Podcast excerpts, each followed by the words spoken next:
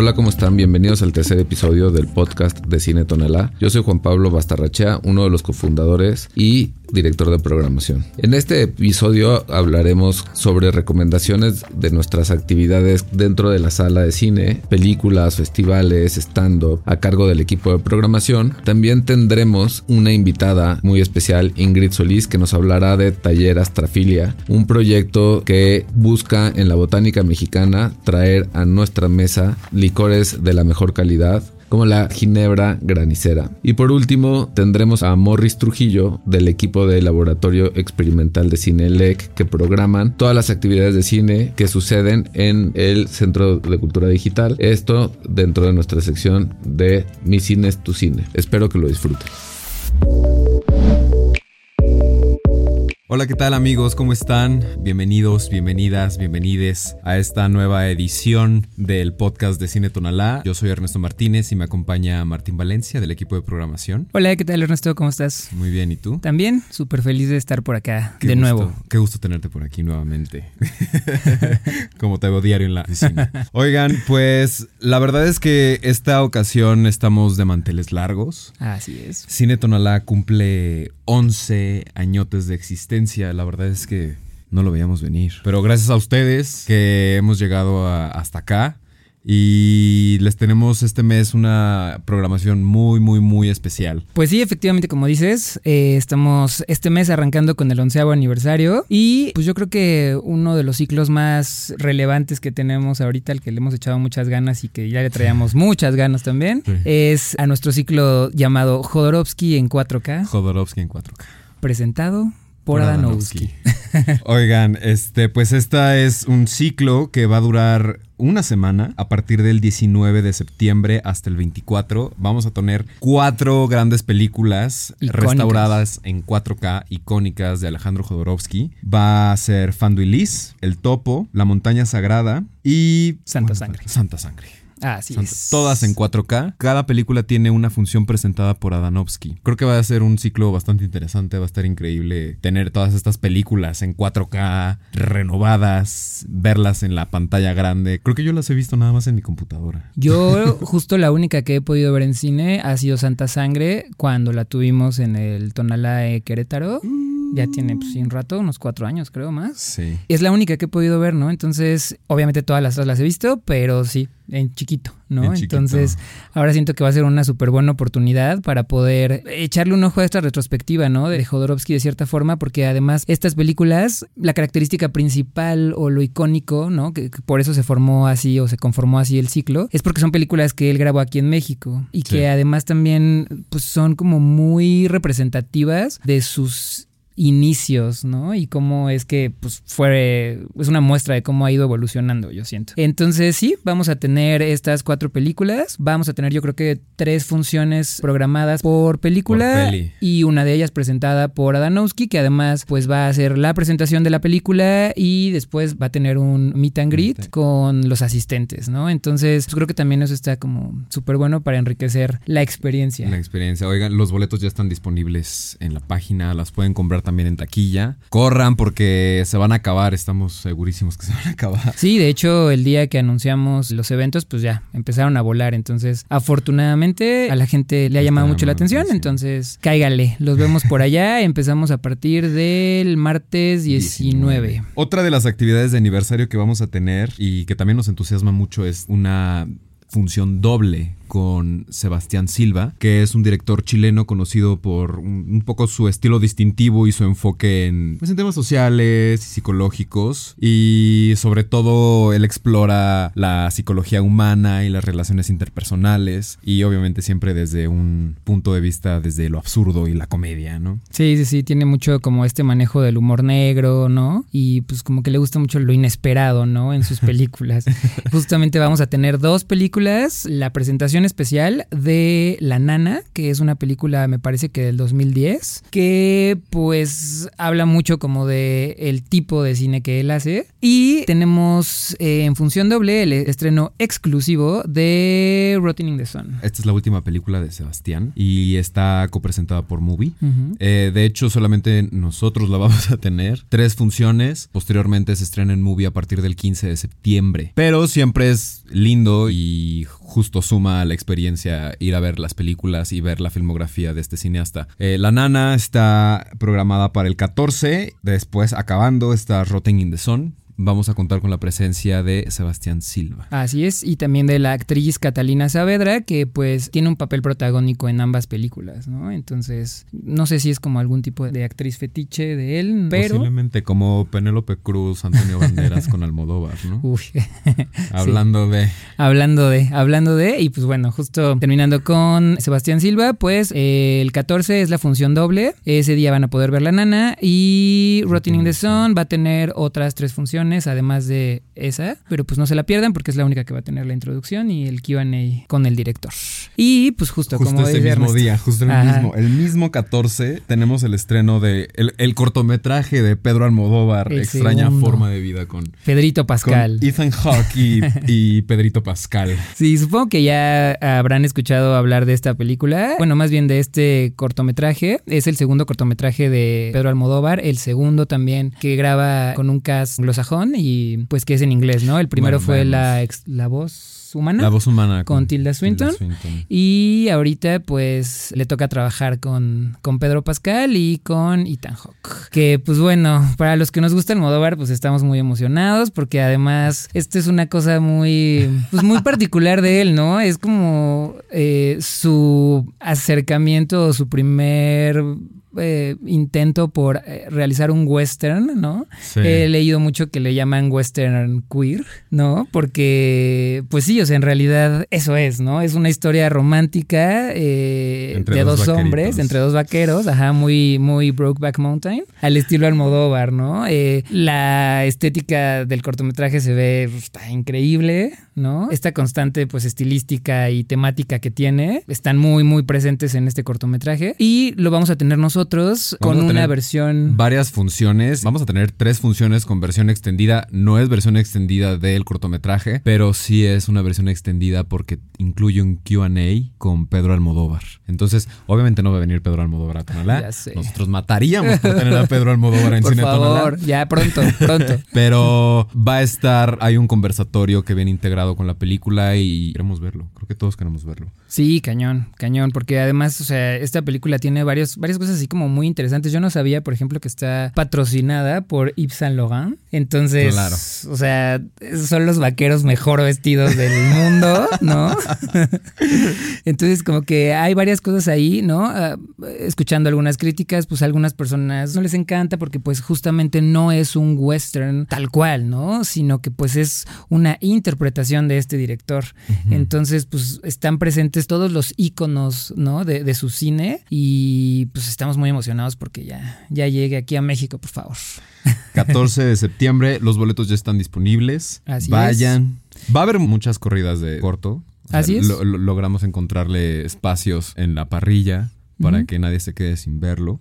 Es importante que sepan que pues no todas las funciones están eh, acompañadas de este QA, solamente algunas, pero pues lo pueden checar en nuestra cartelera y ahí ya les aparece cuáles sí y cuáles no. Ay, pues la verdad es que tenemos muchísimas cosas sucediendo en septiembre. Ay, sí, sí, sí, la verdad es que sí, nos, nos, nos la volamos. nos la volamos con este aniversario.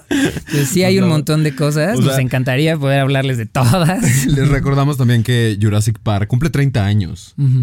Jurassic Park cumple 30 años y nosotros la conseguimos para que puedan disfrutarla en nuestra sala de cine. Ya vi las pruebas de proyección.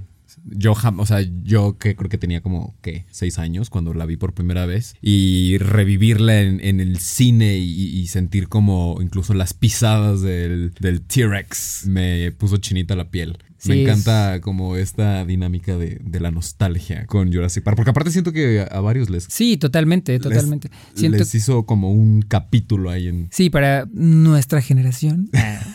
es muy importante, ¿no? Siento. Y este.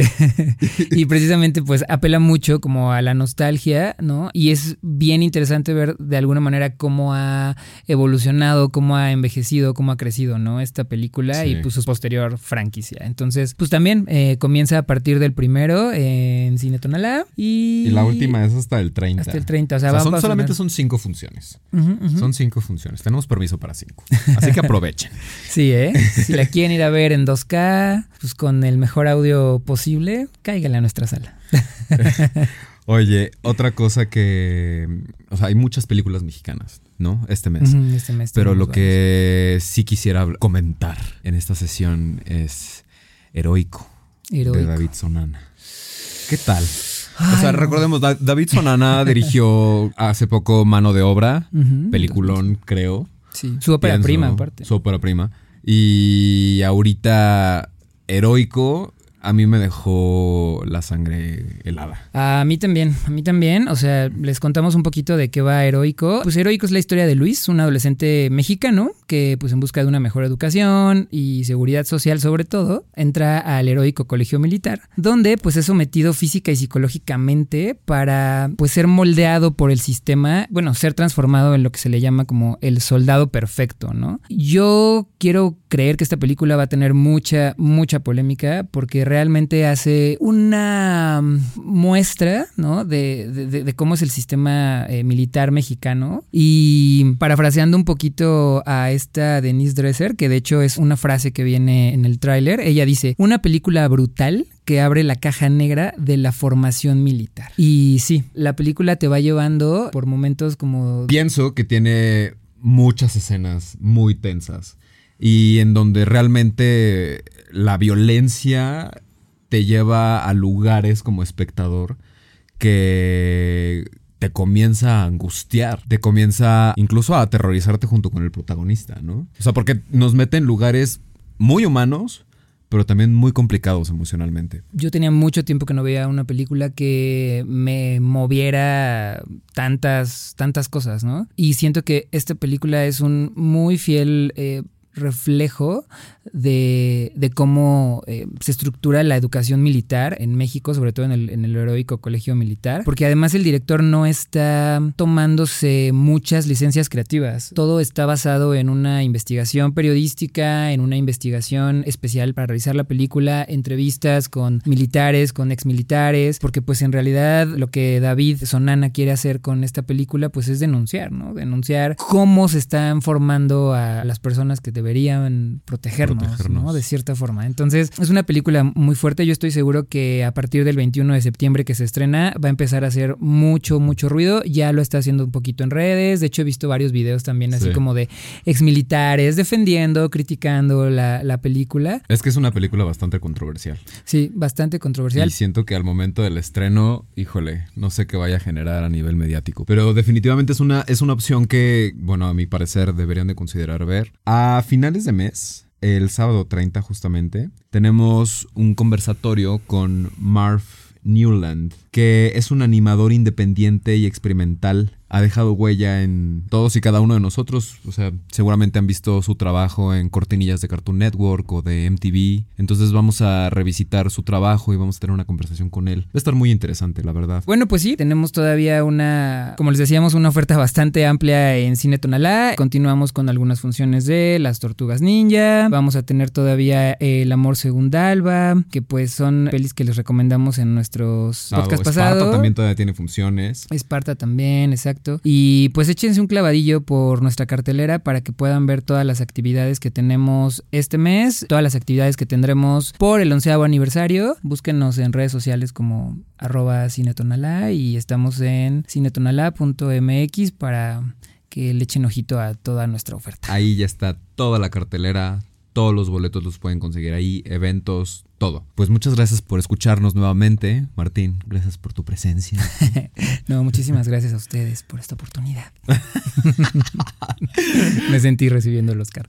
Sí, pero muchas gracias. Nos vemos a la próxima. Chao.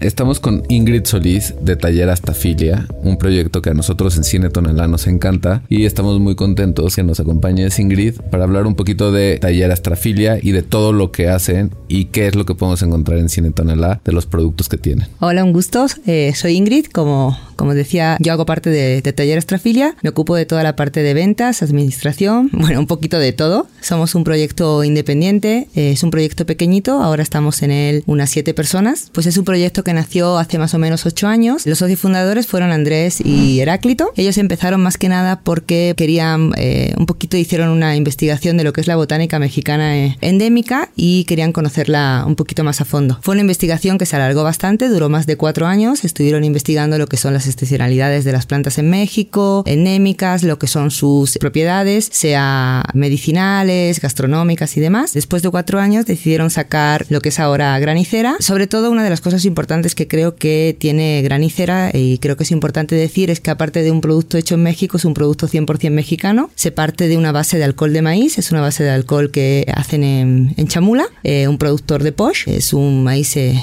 endémico. Y después, bueno, gran parte de, los, eh, de las plantas con las que trabajamos son plantas endémicas, más del 80%. Tenemos una parte que es nativa y algunas como el enebro que directamente estas sí vienen de, de fuera. El proyecto de Astrafilia intenta crecer de forma orgánica. Hemos tenido, por suerte, en estos tres años eh, muchísimo apoyo de lo que son todos los bares en Ciudad de México y en toda la República. Con Cine Tonalada han sido uno de los primeros con los que hemos empezado a trabajar y seguimos trabajando con ellos. Hemos organizado varios eventos, hemos tenido varios cambios de menú y siempre nos han, han mantenido nuestros productos y eso nos da muchísima alegría. Ahora estamos trabajando con el jefe de barra que es eh, Armando y él está creando, hace poquito cambió su carta y aparte de en los gin tonic, que creo que es un modo muy noble de probar nuestras ginebras, tiene otra coctelería más de autor, hecha por él. Una parte que eh, no hemos hablado de, de Taller Astrafilia es que aparte de, de, los ginebras, también estamos produciendo lo que son licores. Son licores igual con base de alcohol de maíz, tienen estar endulzados con miel de agave y tenemos cuatro sabores que son sempalsuchi, achiote, pepita y cacahuate. Como ven, siempre son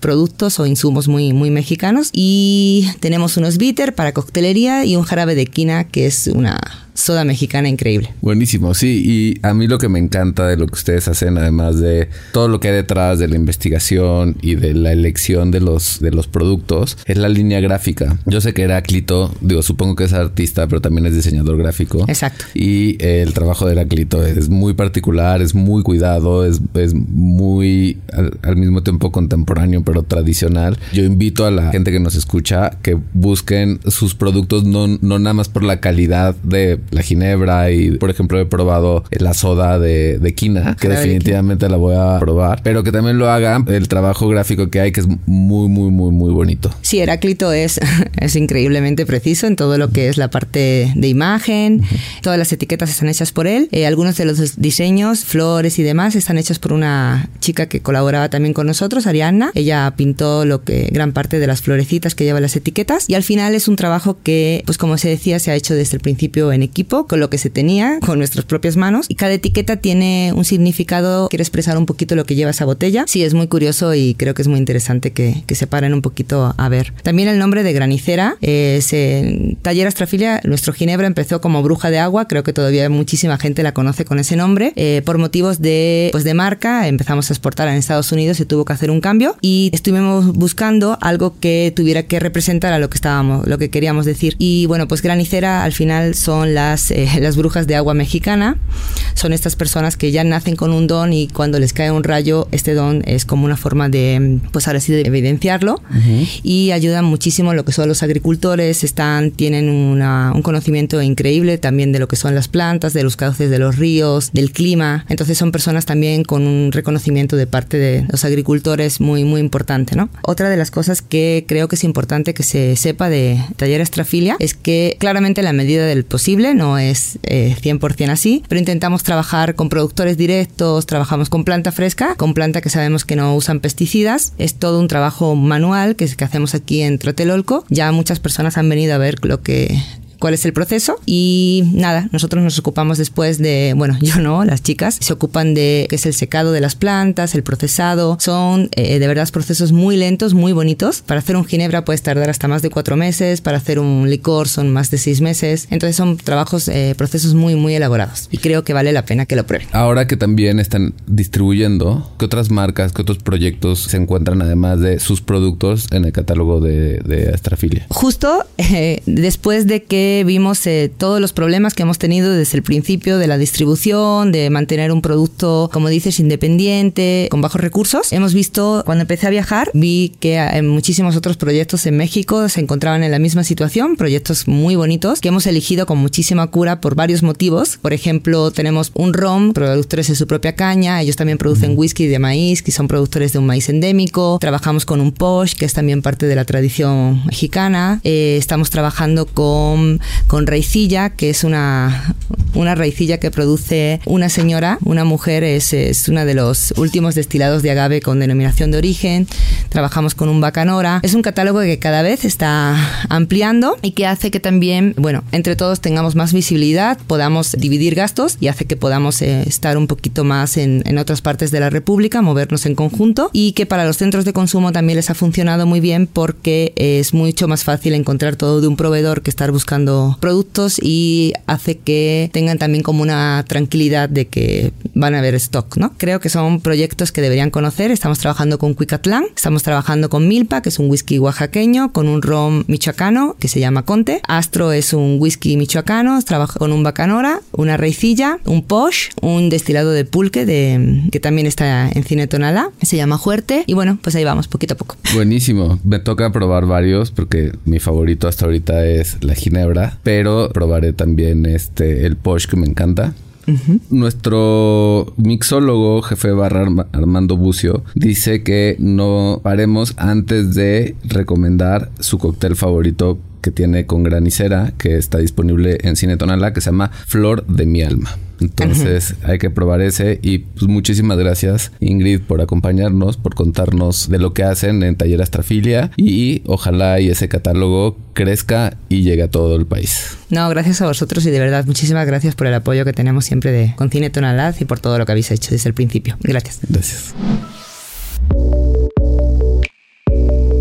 En esta sección de Mi cine es tu cine, tenemos como invitado en el tercer episodio a Morris Trujillo de LEC, pero que además viene porque a través de LEC es el programador de todas las actividades de cine del Centro de Cultura Digital. Un espacio que a mí me gusta mucho, me encanta lo que están haciendo, no nada más de cine, y me entusiasma mucho conocer qué es lo que tendrán las siguientes semanas de actividades. Morris, bienvenido, muchas gracias por venir. Muchísimas gracias, muchísimas gracias por la invitación. Bueno, de más está decir que somos también muy cercanos en el quehacer de la exhibición y que hemos ido muchísimas veces al Cine Tonalá y que somos no solamente espectadores, sino también nos gusta ahí colaborar. Y en esos cruces de la exhibición, eh, nosotros desde, desde ECMUS, un proyecto, un sello de cine experimental, una palabra o una frase muy trillada en estos últimos tiempos, pero que a la vez conlleva muchísimas cosas interesantes. Tenemos como proyectos de talleres, proyectos de formación, proyectos de producción, proyectos creativos, pero también está el tema de la exhibición y de la programación, la curaduría específica en el exterior de cine experimental mexicano, latinoamericano y viceversa, ¿no? También este, tratamos de trabajar, de programar, de diseñar contenidos para festivales o espacios específicos y el Centro de Cultura Digital ha sido para nosotros un espacio que nos ha abierto las puertas desde hace mucho tiempo. Hace 10 años hicimos una programación junto a mi colega Elena Pardo de cine expandido en el CCD, en el cine más allá específicamente, que es un cine de 140 butacas que está en el búnker de reforma del Centro de Cultura Digital. Un cine muy bonito. Y ahí hicimos durante dos años un proyecto que se llamó Perímetro sobre cine expandido. Y 10 años después, después de la pandemia, nos vuelven a llamar para invitarnos a revivir, si se puede llamar así, bueno, a reactivar mejor dicho, el cine más allá porque pues pandemia fue un poquito malo para todos. El concepto de esta nueva programación es ya un cine continuo, un cine este, intermitente, sobre todo todos los sábados a las 6 de la tarde tenemos una función de cine sí o sí. Sin embargo, en la semana podemos tener en diferentes días, así el domingo cine para niños, no siempre, y festivales, invitados o algunas funciones de gente que venga del exterior eh, entre semana, ¿no? Cada semana tenemos por lo menos de una a tres funciones. Ah, buenísimo. Y la verdad no lo había visto así, pero que me parece muy buena idea de parte del CCD y de Marcela, su directora, revivir después de la pandemia un espacio de exhibición a través del cine experimental y el cine de la curaduría de LE, porque yo creo que la Ciudad de México es una ciudad con muchísima oferta de cine, pero creo que sí todavía necesita como más fortalecer los espacios para el cine particularmente experimental y el cine expandido. Entonces, hacerlo a través de ustedes y de tu gestión, Morris, me parece buenísimo. Cuéntanos que van a ser casa de varios festivales y que hay cosas buenísimas programadas para septiembre. La propuesta que tiene el LEC es invitar a muchos programadores, abrir un espacio de una programación diversa a través del cine experimental o a partir del cine experimental, pero también hacia otros cines, hacia cines pues más diversos, desde el cine etnográfico, comunitario, etcétera, ¿no? Eh, de no ficción. Entonces, a partir de ahí hay varios programadores y este mes no es la excepción. Septiembre, que es un mes de muchos festivales, abrimos a, por ejemplo, eh, Shorts, que va a estar este mes, Ambulante, comenzamos de hecho con Ambulante, esta semana está Ambulante Ciudad de México. También está un festival que es este de animación y cine experimental que es el Festival Stuff y también cerramos con el Festival Black Canvas a final de mes. Todos estos festivales, eh, tradicionalmente los festivales pues buscan sedes para, ya traen una programación específica y buscan sedes como para pues hacer su oferta. Nosotros dialogamos con los festivales para que también haya un, una integración de un público que hemos ido trabajando muy minucioso desde el año pasado que empezamos con las funciones en el cine más allá, que es un público joven que sí está pidiendo un cine que quizás incluso es difícil verlo en lugares como la Cineteca, que hay mucha oferta y que es difícil competir. No, hablo de competitividad, sino más bien hablo de, abrir espacios a cines que a veces no se ven eh, en todos lados. Y entonces como que dialogamos con estos festivales para que trabajen una propuesta muy hacia este tipo de público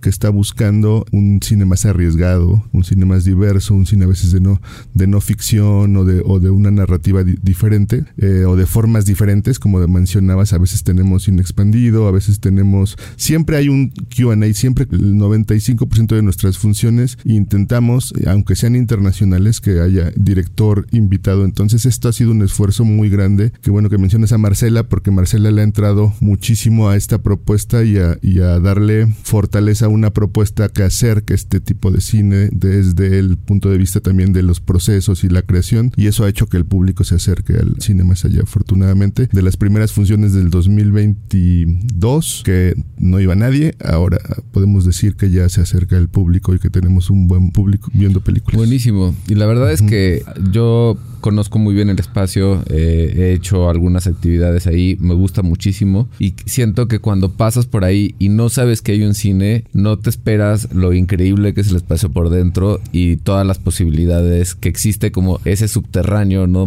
Debajo de esa, plaza. Yo invito a la gente que además está en una ubicación privilegiada, ¿no? Es Reforma, Bosque de Chapultepec, que no dejen de visitar el Centro de Cultura Digital y sobre todo las actividades de cine y cómo nos podemos enterar de lo que pasa. El Centro de Cultura Digital tiene su página, tiene sus redes sociales, que ahí pueden seguir día a día las funciones, tiene muchas eh, otras cosas además de cine, tiene otra programación de talleres, laboratorios, música, exposiciones, pero dentro de eso está como el espacio del cine y ahí pueden ver también en las redes sociales del Laboratorio Experimental de Cine en Instagram, Twitter y Facebook. Me gustaría que los resaltar como algunas programaciones que son como el plus, digamos, que tenemos en septiembre, que son estas colaboraciones que te comento con programadores. Entonces, vamos a, después del ambulante, vamos a tener un ciclo de cine experimental hecho por mujeres latinoamericanas, curado, programado por Banja Mileva y Valentina Pelayo sobre, sobre todo cosas que que han pasado en el Festival FIC Valdivia. También tenemos una programación de, de un cineasta documentalista experimental estadounidense, curado por Salvador Amores, que es uno de los curadores o programadores del Cine Más Allá más constante, que además de estar en Cine Más Allá es el programador también de FICUNAM y de Umbrales de la parte experimental y de otros lugares. Y bueno, esta colaboración que tendremos muy cercana con el Black Canvas y con Pedro, el programador, que vamos a hacer una selección de cineastas muy interesantes donde viene incluso Jody Mack a hacer una a presentar su más reciente cortometraje de animación y estar haciendo una charla en la sala del, del Centro de Cultura Digital. Yo, Bueno, yo- del- del Jody cine Mack, más allá. que es una directora increíble de cine de animación, un poco de la forma más tradicional, ¿no? Y más también al mismo tiempo súper contemporáneo. Ella es muy cercana a Lec, qué padre que va a haber una plática con ella. Eso es de lo último de septiembre, ¿cierto? Eso es el, sí, exactamente, últimos días de septiembre. Buenísimo, para no faltar. Y pues muchas gracias, Morris. Todas las actividades son entrada gratuita, ¿cierto? Todo es entrada gratuita. Así Muy es. bien. Pues bueno, Sí. nos toca ahora vernos por el cine más allá del Centro Cultural Digital. Que es Reforma y Lieja, Colonia Juárez. Súper. Muchas gracias por venir. Igualmente, muchas gracias por invitarme. Muchas gracias por acompañarnos en este tercer episodio del podcast de Cine Tonalá. Recuerden que toda la información de nuestras actividades la podrán encontrar en nuestras redes sociales, arroba Cine Tonalá, y en nuestra página cinetonalá.com. Los esperamos en el siguiente episodio.